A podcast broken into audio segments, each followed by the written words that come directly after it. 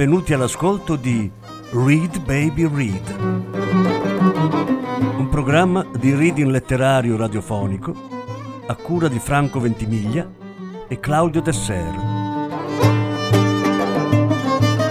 Voce Franco Ventimiglia. Regia Claudio Desser.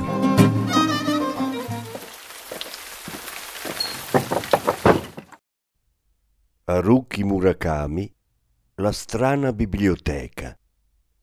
Lettura in tre parti. Terza parte. La ragazza arrivò poco dopo che il vecchio se ne fu andato. Come sempre si infilò nella stanza da uno spiraglio. È la notte di luna nuova, le dissi. Si sedette in silenzio sul letto. Sembrava stanchissima. Era molto pallida ed era diventata quasi trasparente, tanto che attraverso di lei potevo vedere il muro alle sue spalle. È a causa della luna nuova, disse. Ci porta via tante cose. A me dà solo un po' di bruciore agli occhi. La ragazza mi guardò e fece cenno di sì col capo. Se la luna a te non procura fastidi, significa che non avrai problemi. Sono sicura che potrai trovare la strada per uscire. E tu? Non preoccuparti per me. Non mi pare che possiamo farcela insieme, ma ti raggiungerò, ne sono sicura. Come faccio a ritrovare il cammino senza di te?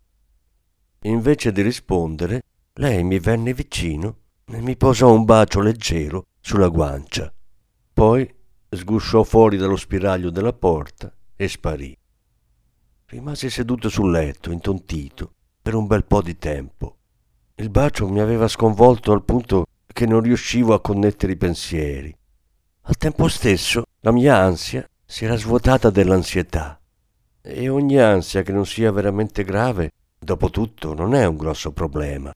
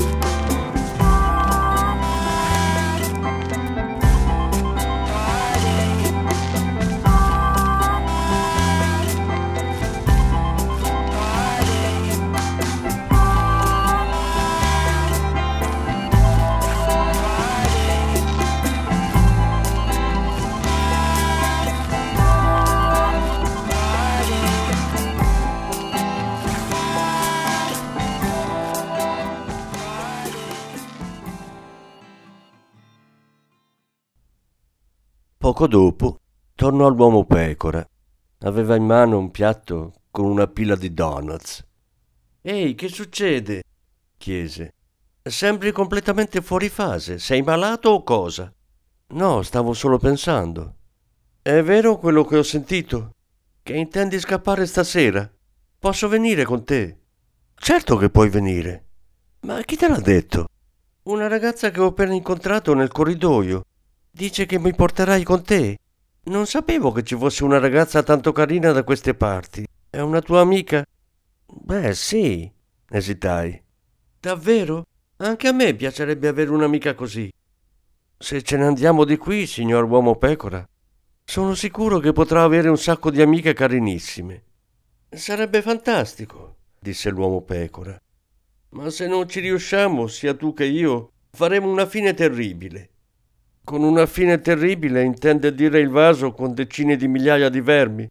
Sì, più o meno, disse Moggio, l'uomo pecora. Il pensiero di passare tre giorni in un vaso in compagnia di decine di migliaia di vermi mi diede i brividi lungo la schiena. Ma i donuts appena fatti e la calda sensazione del bacio che conservavo ancora sulla guancia avevano dissipato i miei timori. Mangiai tre donuts L'uomo pecora ne mangiò sei. Con lo stomaco vuoto non riesco a combinare niente, disse come per scusarsi. Poi col dito tozzo si strofinò via un po' di zucchero dall'angolo della bocca. Da qualche parte un orologio suonò le undici. L'uomo pecora si alzò e scosse le maniche più volte per riassettarsi il costume sul corpo. Era tempo di andarcene staccò la palla di ferro dalla mia caviglia. Uscimmo dalla stanza e ci avviammo lungo il corridoio in penombra. Avendo lasciato le scarpe nella cella, ero a piedi nudi. Mia madre avrebbe fatto una scenata appena avesse saputo che le avevo abbandonate da qualche parte. Erano delle bellissime scarpe di cuoio che mi aveva comprato per il mio compleanno, ma scricchiolavano e non potevo rischiare che col loro rumore svegliassero il vecchio. Mentre avanzavamo verso la grossa porta di ferro, pensavo alle mie scarpe. L'uomo pecora mi precedeva, una candela accesa in mano. Dato che ero più alto di lui di mezza testa, per tutto il tempo mi vedevo davanti agli occhi le sue orecchie che ballonzolavano su e giù. Ma senta, signor uomo pecora, bisbigliai. Cosa c'è? bisbigliò lui di rimando. Il vecchio ci sente bene? Questa notte c'è luna nuova, quindi dormirà come un sasso nella sua stanza. Però è furbissimo, anche se a vederlo non si direbbe. Quindi non pensare più a quelle scarpe. Le scarpe si possono rimpiazzare, ma il tuo cervello e la tua vita no. Ha perfettamente ragione, signor uomo pecora. Se si sveglia e arriva di corsa e mi insegue con quel frustino, non potrò più fare nulla per te, non ti potrò più aiutare. Quando mi colpisce, perdo completamente il controllo di me stesso. Quel frustino ha qualche potere speciale? Buona domanda, disse l'uomo pecora. Ci pensò su un momento, poi disse Sembra un normalissimo ramoscello di vimini. Ma chi lo sa? Ma quando inizia a colpirla con quello, non sa più reagire, giusto? Sì, infatti. Quindi faresti meglio a dimenticare le tue scarpe di cuoio. Allora me le toglierò dalla testa, dissi. Camminammo ancora lungo quell'interminabile corridoio senza parlare. Ehi, mi disse l'uomo pecora dopo un po'. Cosa c'è? Non ci pensi più alle scarpe, vero? No, non ci penso più, risposi. Così grazie alla sua domanda, le scarpe che mi ero sforzato di dimenticare tornarono a occupare i miei pensieri. La scala era fredda e scivolosa, il bordo dei gradini arrotondato dall'uso. Ogni tanto posavo il piede su qualcosa che doveva essere un insetto. Non è una sensazione particolarmente piacevole quando cammini a piedi nudi nel buio. A volte era qualcosa di soffice e viscido, a volte scricchiolava.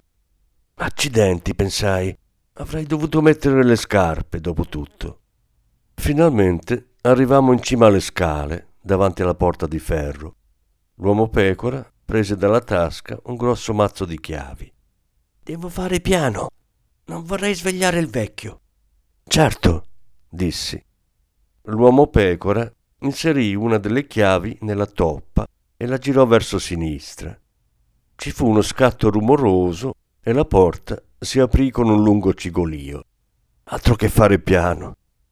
Da qui in poi inizia un labirinto complicatissimo, osservai. È vero, disse l'uomo pecora. C'è un labirinto ora che ci penso. Non l'ho bene in mente, ma in un modo o nell'altro ce la caveremo. Quelle parole mi misero un po' in ansia. La fregatura con i labirinti è che soltanto alla fine sai se hai preso la strada giusta. Se scopri che ti sei sbagliato, di solito è troppo tardi per tornare indietro. Questo è il problema con i labirinti.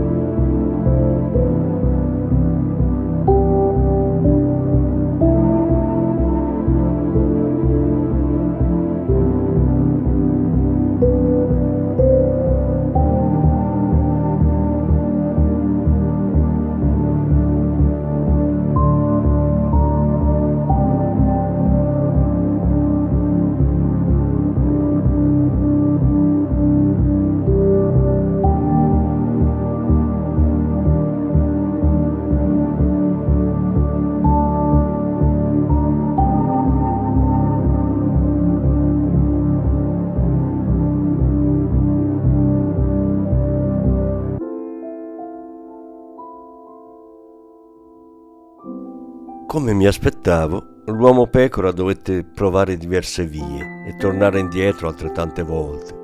Comunque avevo l'impressione che in qualche modo ci stessimo avvicinando alla nostra meta. A volte si fermava, passava il dito sul muro, poi lo leccava con grande concentrazione, oppure si accovacciava per posare l'orecchio contro il pavimento, o conversava sottovoce con i ragni che tessevano la loro tela sul soffitto Arrivato a una biforcazione, gli capitava di girare su se stesso come una trottola, prima di scegliere che direzione prendere. Questo era il suo modo di ritrovare la strada nel labirinto, tutto il contrario di quanto avrebbe fatto una persona normale.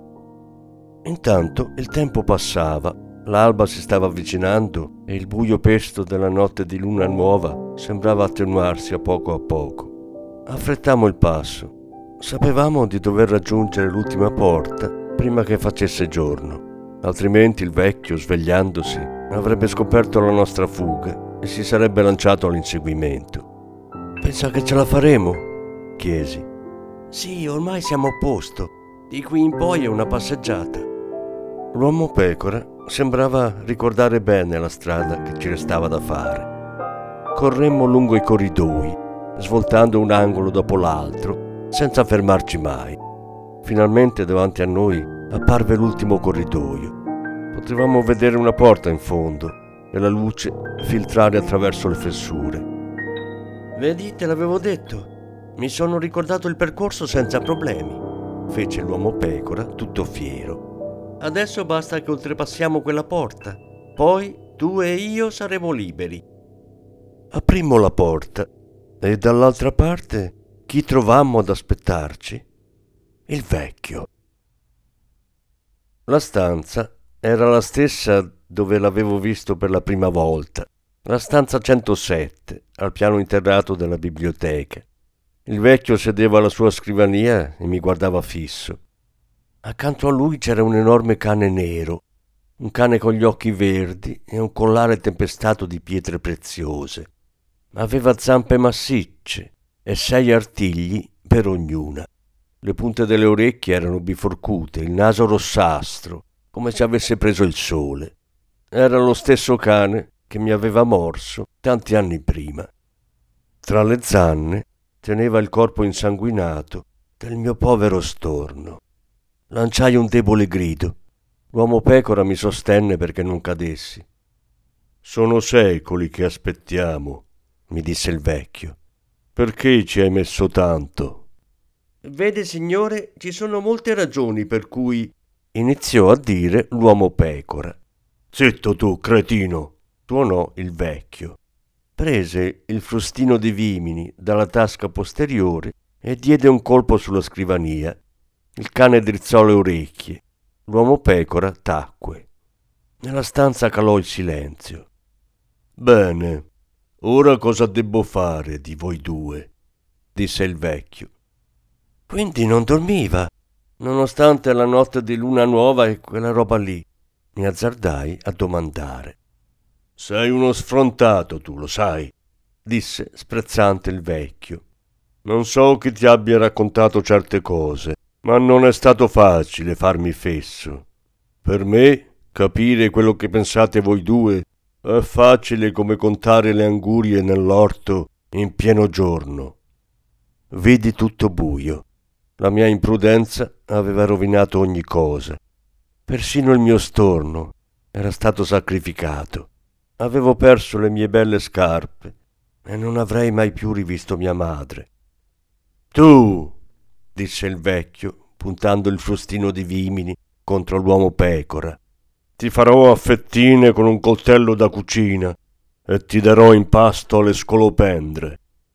L'uomo pecora si nascose dietro di me, tremando dalla testa ai piedi.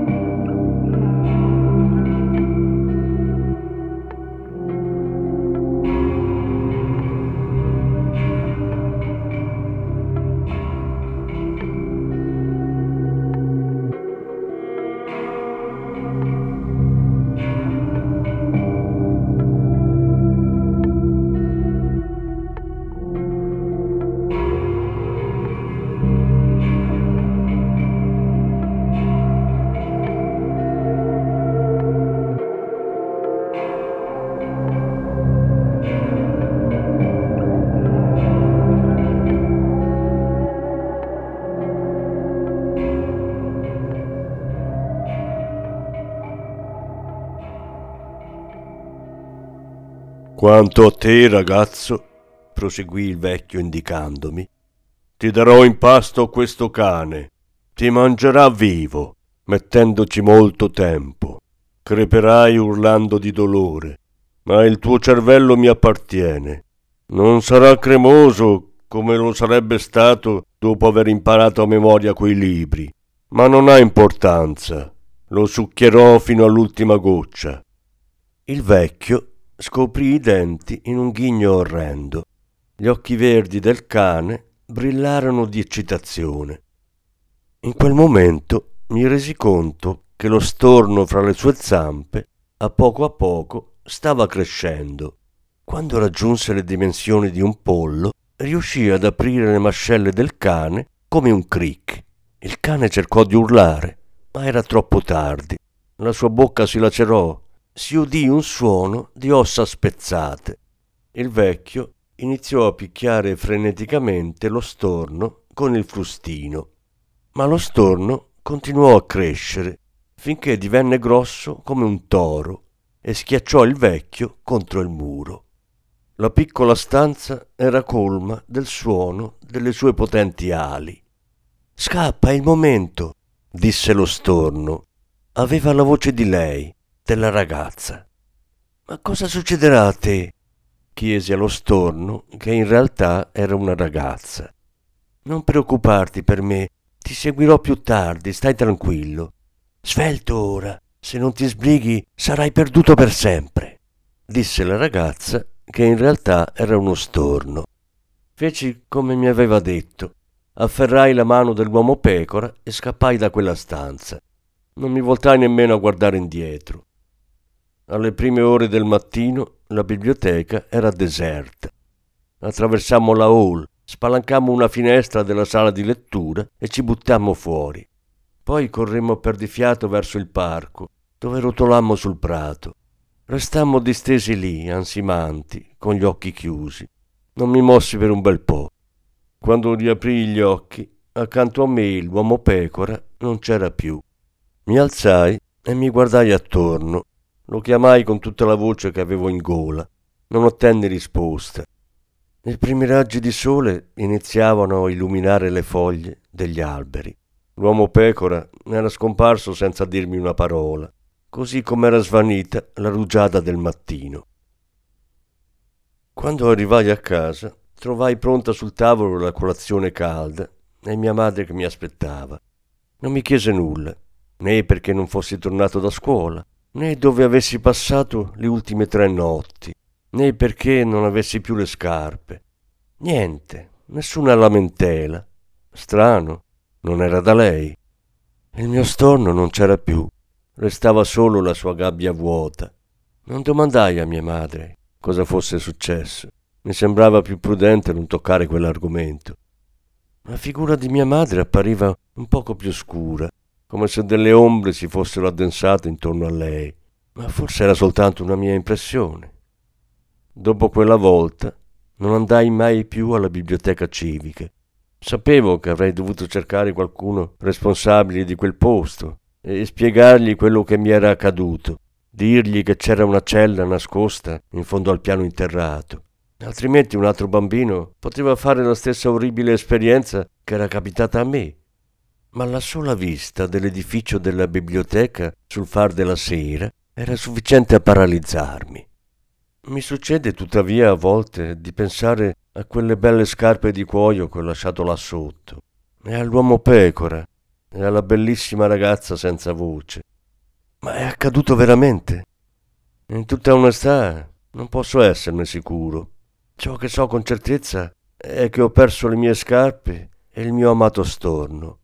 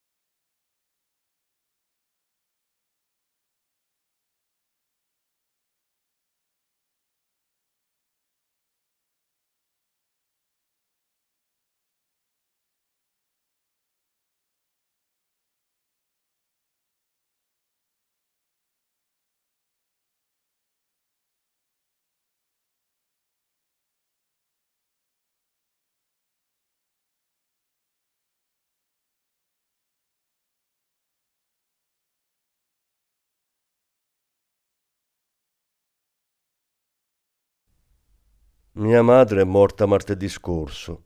A causa di una malattia misteriosa, martedì mattina se n'è andata in silenzio. C'è stato un semplice funerale e adesso sono del tutto solo, senza mia madre, senza il mio storno, senza l'uomo pecora, senza la ragazza. Sto qui disteso da solo al buio, alle due del mattino, e penso a quella cella al piano interrato della biblioteca. Quando sono solo, il buio intorno a me si fa molto profondo, come in una notte di luna nuova.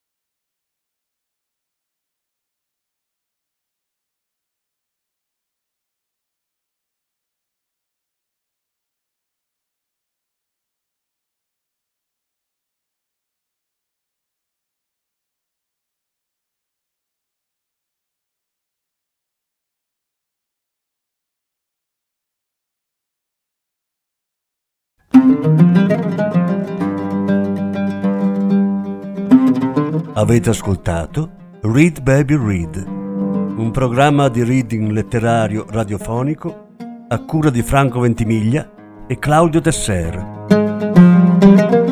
Grazie per l'ascolto, alla prossima settimana.